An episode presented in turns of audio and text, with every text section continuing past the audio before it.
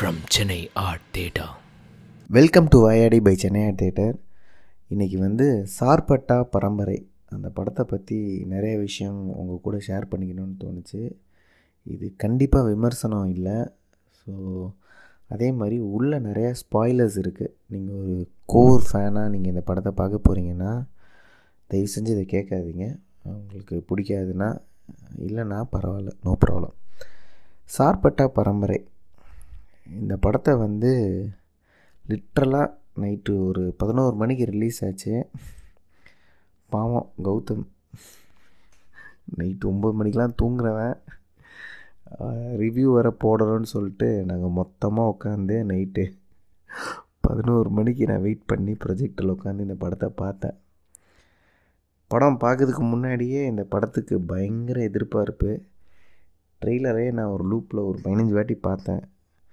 வேறு level response ட்ரெய்லருக்கே plus நான் ஒரு ஹார்ட்கோர் பா ரஞ்சித்தோட ஃபேன் ஆஸ் அ ஃபிலிம் மேக்கராக எனக்கு ரொம்ப பிடிக்கும். அவரோட ஃபிலிம் லாங்குவேஜுக்கு நான் ஒரு அடிமை நான் ஒரு கன்னி. ஸோ அதனால் எப்படா வரும்ன்ட்டு எதிர்பார்த்துட்டு இருந்தேன்.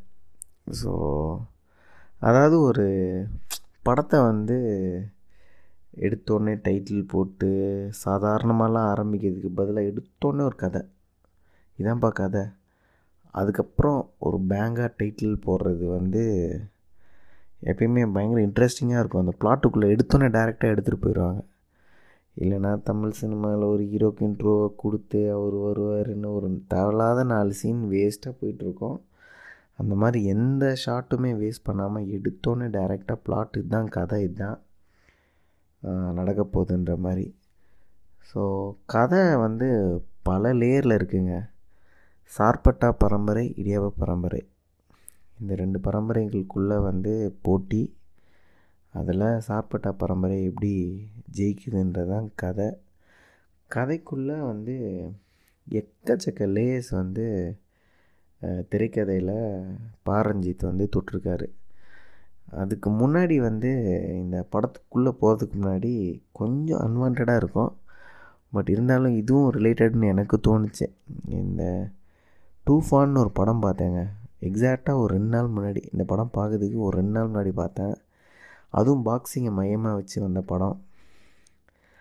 அந்த ராகேஷ் ஓம் நேரா அப்படின்னு ஒருத்தர் பண்ணியிருந்தார். அவர் தான் அந்த ரங்குதே பஸ்தி அப்புறம் அந்த பாக் மில்கா பாக் அதெல்லாம் பண்ணியிருந்தார். படம் ஓகேவாக இருந்தது. ஏதோ ரொம்ப மிஸ்ஸிங்காக இருந்தது. அதாவது வந்து இந்த பாலிவுட்டில் வந்து இது ரொம்ப குற்றச்சாட்டெல்லாம் இல்லை. எல்லா படமும் இல்லை. நிறைய படங்கள் வந்து ரொம்ப ஹாலிவுட் மாதிரியே வானபியாக இருக்கும். அவங்களோட ஷார்ட்டு ஸ்டோரி டெல்லிங்கு அவங்க வந்து ஒரு ரூட்ஸ் ஒரு வேறையே தொட மாட்டானுங்க. இப்போ இந்த சார்பட்டாக்கும் இந்த படத்துக்குமே பெரிய வித்தியாசம் என்னென்னா அதுதான் அந்த படம் வந்து அப்படியே ரொம்ப வானபியாக ஒரு ராக்கி ஒரு ஸ்போர்ட்ஸ் ஃபிலிம் யூ ஹாலிவுட்டில் பார்த்தா எப்படி இருக்கும்? அந்த மாதிரியே இருந்தது. தேவையில்லாமல் ரொமான்ஸை ரொம்ப ரொமான்டிசைஸ் பண்ணி சொல்கிறது அப்பா சென்டிமெண்ட்டு லவ்வர் இறந்துருவாங்கன்றது ஒரு மாதிரி தெரில என்னடா பண்ணி வச்சுருக்கீங்கன்ற மாதிரி இருந்தது. ஸோ அதுக்கு அடுத்து சார்பட்டா பார்க்குறதுக்கு பயங்கர ரிஃப்ரெஷிங்காக இருந்தது. ஏன்னா சார்பட்டாவோட கதை ரொம்ப இதுதான்னா கூட அந்த கதை சொல்லப்பட்ட விதம் அந்த களம் அந்த களத்தோட அரசியல் அங்கே வாழ்கிற மனிதர்களோட அரசியல் அதெல்லாம் வந்து வேறு லெவல் டீப்பாக போய் லேயராக போய் பிரித்து மேய்ஞ்சிருக்கா போல் பாரஞ்சித். பாரஞ்சித்தை வந்து நிறைய பேர் விமர்சனம் பண்ணுறாங்க ஒரு பக்கம். என்னென்னா மெட்ராஸ்க்கு அப்புறம் அட்டகத்திக்கு அப்புறம் அவர் எடுத்த நல்ல படம் இதுதான். காலா கபாலி இல்லைன்னு. ஆனால் நீங்கள் அதை வந்து அப்படியும் பார்க்க முடியாதுங்க. ரொம்ப பிளாக் அண்ட் ஒயிட்டாக ஏன்னா காலாவும் கபாலியும் எண்ட் ஆஃப் த டே அது ஒரு ரஜினிகாந்த் படம்ன்றப்ப அவர் ஆடியன்ஸ்க்கு தேவைப்பட்டதும் பண்ணணும். பாரஞ்சித்து நினச்சதையும் செய்யணும். மார்க்கெட்டில் ஒரு ப்ரெஷர் இருக்குது எனக்கு தெரிஞ்சு பாரஞ்சித்து தான் முத முத ஒரு இளம் இயக்குனர் வந்து ரஜினியோட படம் பண்ணதுக்கப்புறம் ரெண்டு மூணு படம் பண்ணிட்டார் ரஜினி. சுப்புராஜ் அடுத்தடுத்து. ஆனால் எனக்கு தெரிஞ்சு ரஞ்சித் அவரையும் இழக்காமல் சூப்பர் ஸ்டார் படமாகவும் ஓரளவுக்கு கொடுத்தது பாரஞ்சித் மட்டும்தான். பேட்டை கூட எப்படி இருந்ததுன்னா முழுக்க முழுக்க அது ஒரு ரஜினிகாந்த் படமாகவே இருந்தது. அது ஒரு மாதிரியா அதுதான். அந்த மாதிரி நம்ம ஒரு பத்தாயிரம் படம் பார்த்துட்டோம் ரஜினிதே ஸோ அதனால் எனக்கு தெரிஞ்சு காலாவும் கபாலியும் ரஞ்சித்தோட விதத்தில் அது ரெண்டுமே ரஜினி படமாகவும் கபாலி ரஞ்சித்தோட படமாகவும் நல்லாவே இருந்தது.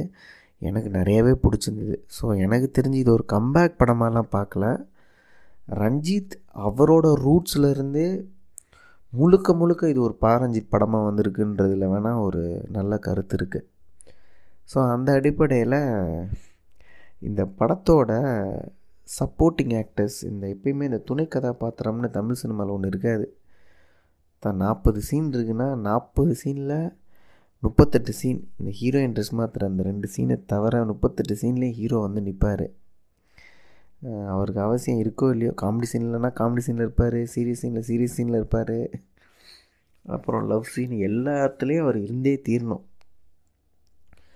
நம்ம இயக்குனர்களோ இல்லை எழுத்தாளர்களோ அப்படி தான் எழுதுகிறாங்களான்னு தெரில ஆனால் நம்மளுக்கு சினிமாவாக வர்றது அப்படி தான் வருது. அதை வந்து மலையாள சினிமா எப்படி இந்த சப்போர்ட்டிங் ஆக்டர்ஸ்க்கெலாம் ஒரு வெயிட் கொடுத்து ஒரு படம் பண்ணுறாங்களோ சார்பட்டால் படத்தையே உண்மையாக சொல்லப்போனால் தூக்கி நிறுத்துறது எல்லாமே வந்து இந்த சப்போர்ட்டிங் ஆக்டர்ஸ் தான். ஹெவி ஸ்பாய்லர் அலர்ட்டு அதனால் யாருமே தயவு செஞ்சு கேட்காதீங்க. ஸோ அப்படி எனக்கு ரொம்ப எனக்கு மட்டும் இல்லை இப்போ சோஷியல் மீடியா திறந்தாவே அவர் தான் வராங்க.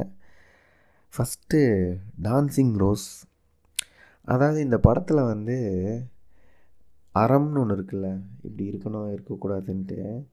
நீங்கள் பார்த்தீங்கன்னா ஆர்யா கபிலனோ வேம்புலியோ அவங்க ரெண்டு பேருமே அவங்க அறத்தை நிறைய இடத்துல மீறியிருப்பாங்க ஆர்யா செகண்ட் ஹாஃபில் வந்து குடிச்சிட்டு சுற்றிட்டுருப்பார் எல்லாம் பண்ணுவார். வேம்புலியே பார்த்தீங்கன்னா தோக்குறத்தில் லைட்டாக கண்ணை காமிச்சு விட்ருவாரு ஸோ ஒரு பெரிய சண்டே ஆகிடும் ஆனால் டான்சிங் ரோஸுன்ற ஒருத்தர் வந்து படத்தோட ஸ்டார்டிங்கில் இருந்து எண்டு வரைக்கும் எங்கேயுமே அறத்தை மீறவே மாட்டார். நிறைய பேர் அந்த டான்சிங் ரோஸ்க்கே ஒரு சீக்குவல் கொடுங்க ப்ரோ அப்படின்ற மாதிரிலாம் பாரஞ்சித்தை கேட்டுட்ருக்காங்க.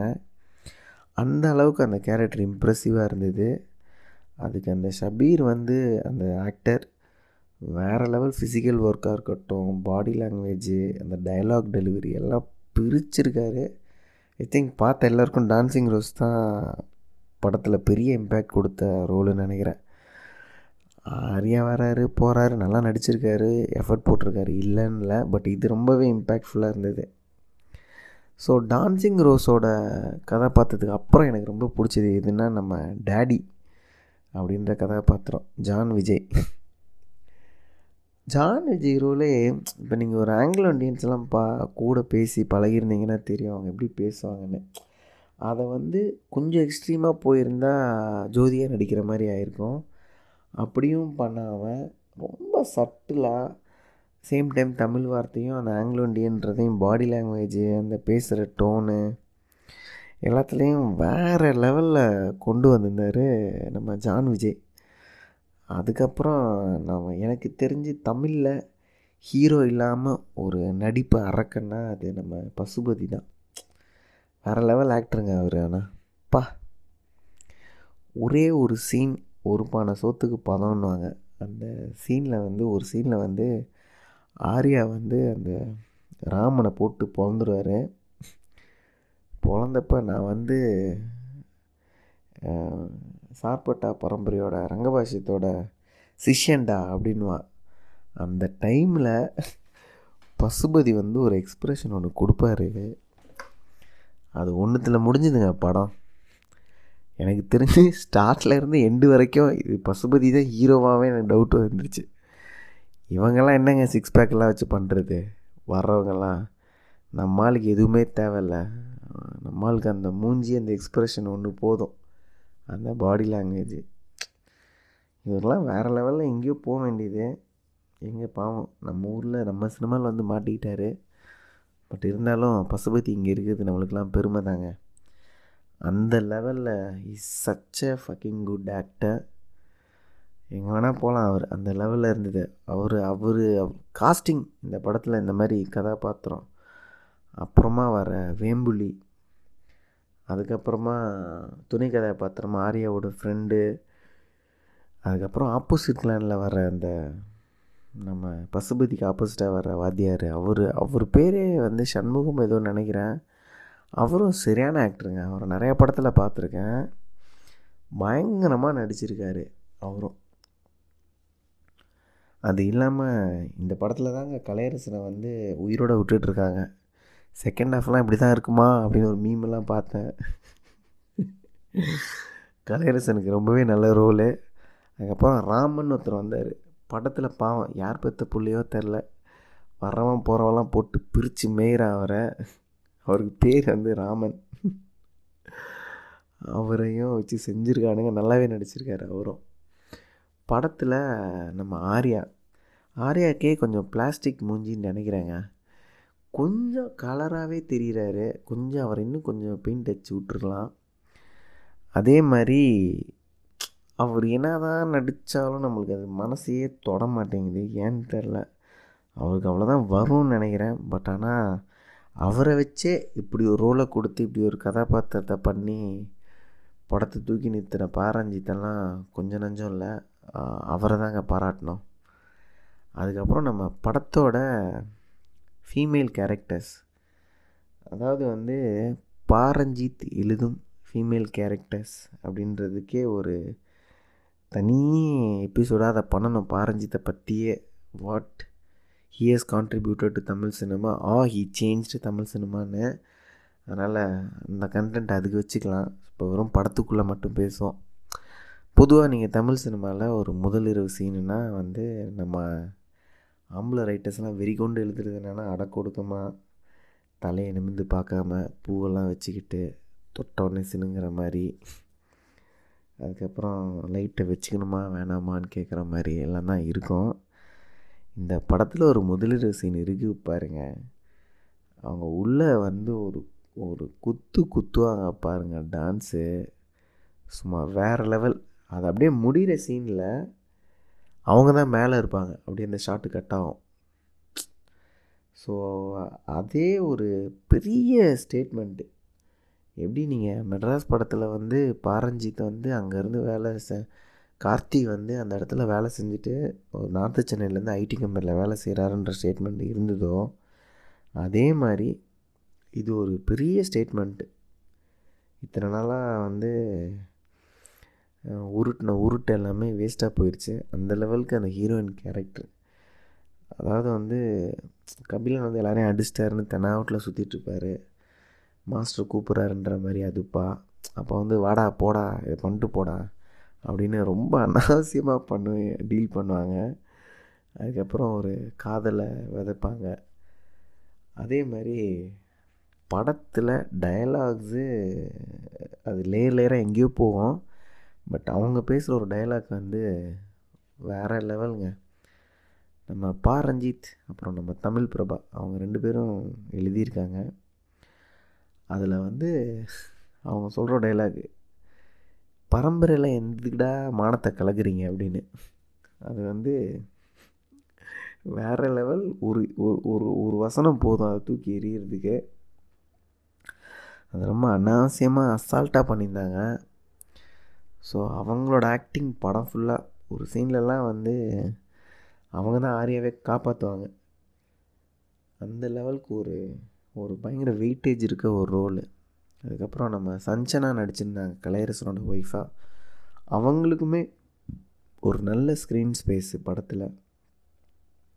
அதெல்லாம் தாண்டி நம்ம ஆர்யாவோட அம்மாவை அனுப்புமா அவங்க அப்படியே அயன் லேடி மாதிரி கற்று கற்றுன்னு கத்தி நடிப்பை வேறு லெவலில் கொட்டியிருக்காங்க வேறு லெவல் எக்ஸ்பிரஷனு அது எல்லாத்தையும் விட பாரஞ்சித்தோட காதல் காட்சிகள்ன்றது வந்து ரொம்ப அவர் வந்து இந்த ரொமான்டிசைஸ்லாம் பண்ணியெல்லாம் எடுக்கிற ஆளே கிடையாது.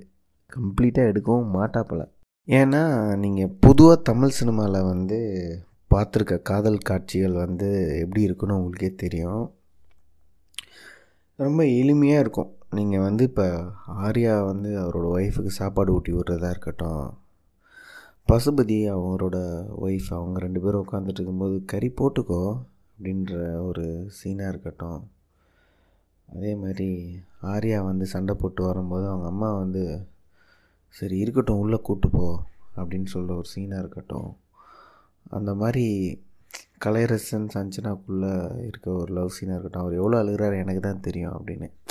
ரொம்ப எளிமையாக நீங்கள் டே டு டே உங்கள் அம்மா அப்பா இல்லை உங்களை சுற்றி இருக்கவங்கெல்லாம் ரொம்ப அந்த எக்ஸ்ப்ரெஸ் பண்ணாமல் ஒரு காதல் இருக்கும் பாருங்கள் அதெல்லாம் ரொம்ப சினிமாத்தனமாக அந்த ரெமோவில் வர மாதிரி வாரணமாயிரமில் வர மாதிரிலாம் யாரும் இங்கே லவ் பண்ணிட்டு இல்லை. அப்படின்றது எல்லாருக்கும் ஒரு ஃபேண்டசி தான். பட் யதார்த்தத்தில் உண்மையில் காதல் எப்படி இருக்குது அதை வந்து அப்படியே ஒரு கேப்சூலில் போட்டு சூப்பராக கொடுக்குறதுல Pa Ranjith is one of the good directors and observer of லைஃப்னு தான் எனக்கு தோணும் சம்டைம்ஸ் அவ்வளோ அழகாக அந்த படத்தில் காதல் காட்சிகளை கையாண்டிருக்காரு.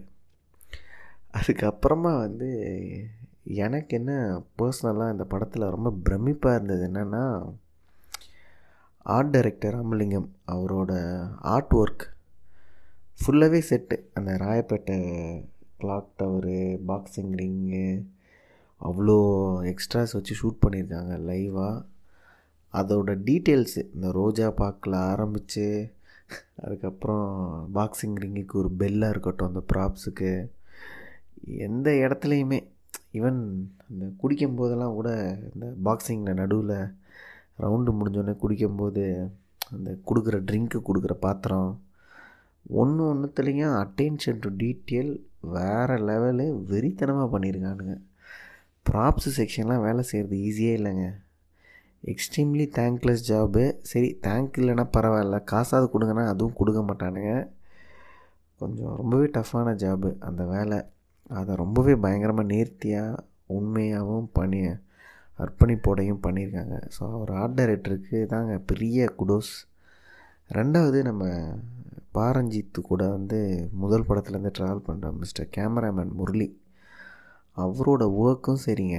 அப்படியே அந்த கட் அவுட்டு மேலே காட்டுற ஷாட்டாக இருக்கட்டும் அப்படியே ஒரு லாங் ஷாட் ஆடியன்ஸ் எல்லோரும் அப்படியே பாக்ஸிங் நீங்கள் பார்த்துட்டு இருக்கதா இருக்கட்டும் க்ளோஸ்அப்பாக இருக்கட்டும் அப்படியே ஸ்லோ மோஷன் ஷாட்டு எல்லாத்துலேயும் சும்மா படத்தில் மெயின்டைன் பண்ணியிருக்க கலர் டோன் என்ன இவன் அபிஷேக் மாதிரி பேச ஆரம்பிச்சிட்டான்றீங்களா?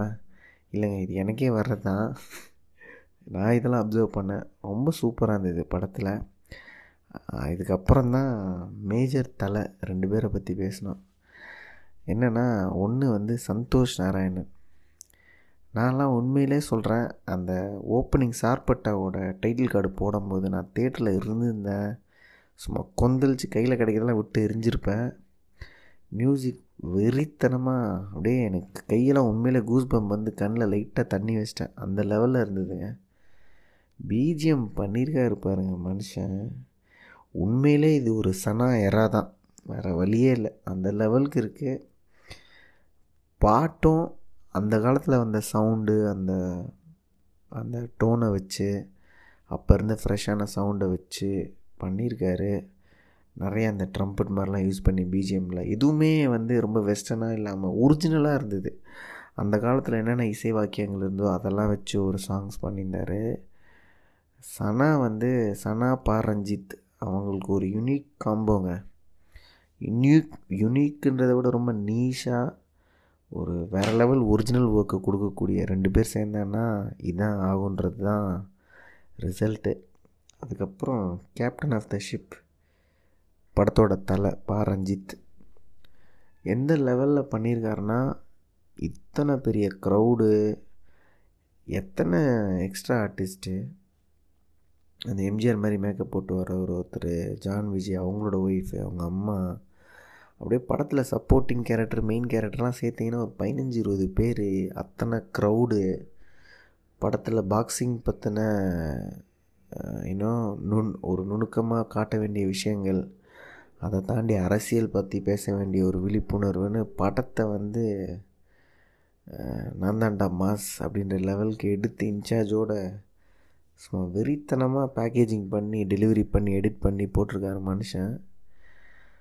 பயங்கரமான ஜாபு வேறு லெவல் ஒர்க்கு பயங்கர இம்ப்ரெசிவ்ங்க பாரஞ்சித் இஸ் அவரோட விஷுவல் லாங்குவேஜ் வந்து எப்பயுமே கொஞ்சம் பிரமிக்க வைக்கும். ஒன்றும் இல்லைங்க. அந்த ட்ரெய்லரில் வர ஒரு ஷாட்டு போதும். பாரஞ்சித் என்ன வகையான ஃபிலிம் மேக்கர் அப்படின்னு அந்த பீச்சோட அலைக்குள்ள அப்படியே பா ஆர்யா பாக்ஸிங் பண்ணிகிட்ருப்பார் அந்த ஒரு ஷாட்டு போதும். பாரஞ்சித்தோட விஷுவல் லாங்குவேஜ் எவ்வளோ ஸ்ட்ராங்கு ஏன் Pa Ranjith is one of the India's best film makers அப்படின்றதுல அது தெரியும். ஸோ படம் ஃபுல்லாக அது பயங்கரமாக தெரிஞ்சிருக்கு.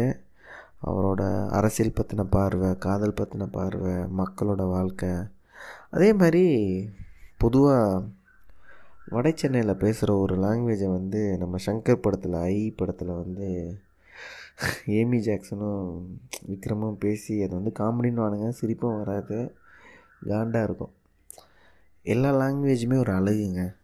நீங்கள் உண்மையிலே ஒத்து பார்த்தீங்கன்னா குழந்தை பேசுகிற மலையிலேருந்து நாகர்கோவில் தமிழ்லேருந்து கன்னியாகுமரி தமிழ் மதுரை தமிழ் கோவை தமிழ் நம்ம சென்னை தமிழ் எல்லாமே அழகு. அதுக்குள்ளேருந்து பார்த்தீங்கன்னா நீங்கள் அதை ரொம்ப ஸ்டீரியோ டைப்பிக்கல் பண்ணி அது கெட்டது நல்லதுன்னெலாம் பிரிக்காமல் உண்மையிலே பார்த்தீங்கன்னா நான்லாம் மரணத்துக்குன்னா கெட்ட வார்த்தை பேசுவேன்.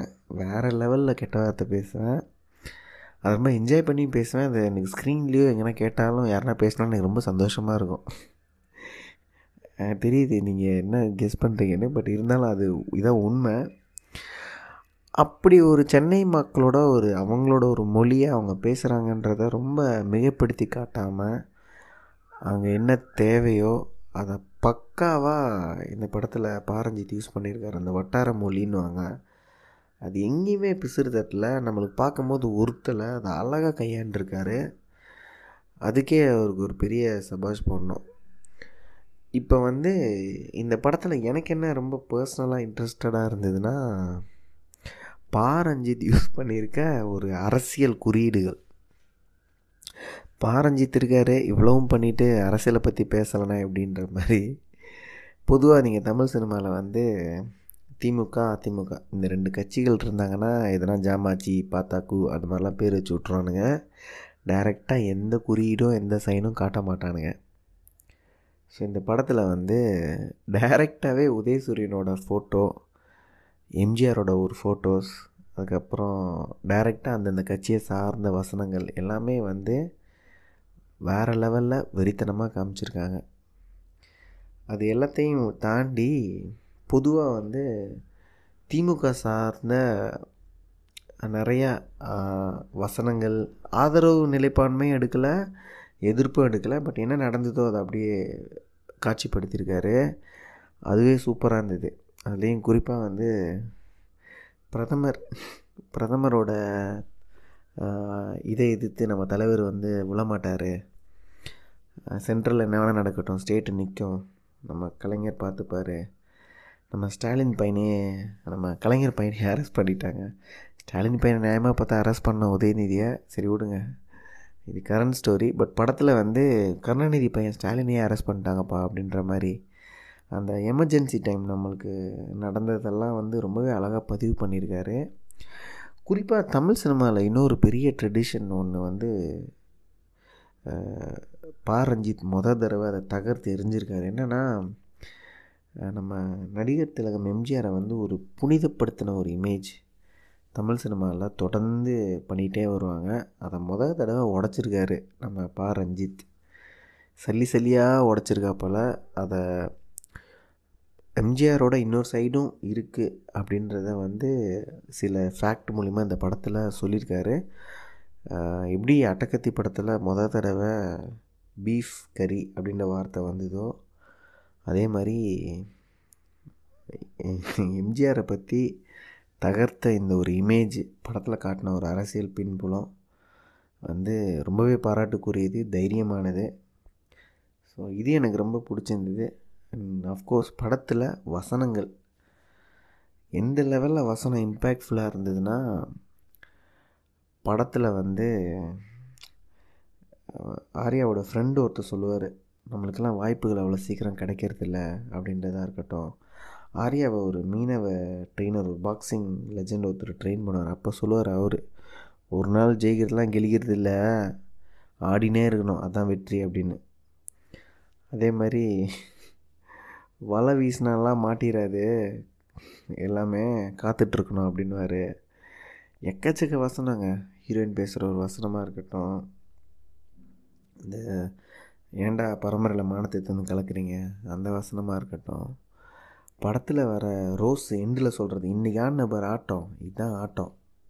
நீ தோக்கல வேம்புலி அப்படின்னுவார். ஸோ இந்த மாதிரி படத்தில் வசனங்கள் வந்து ஒரு வேறு லெவல் வெறித்தனம்னே சொல்லுவேன். அப்படியே கூஸ் பம் மூமெண்ட்ஸ் தான் அதெல்லாம் படத்தில்.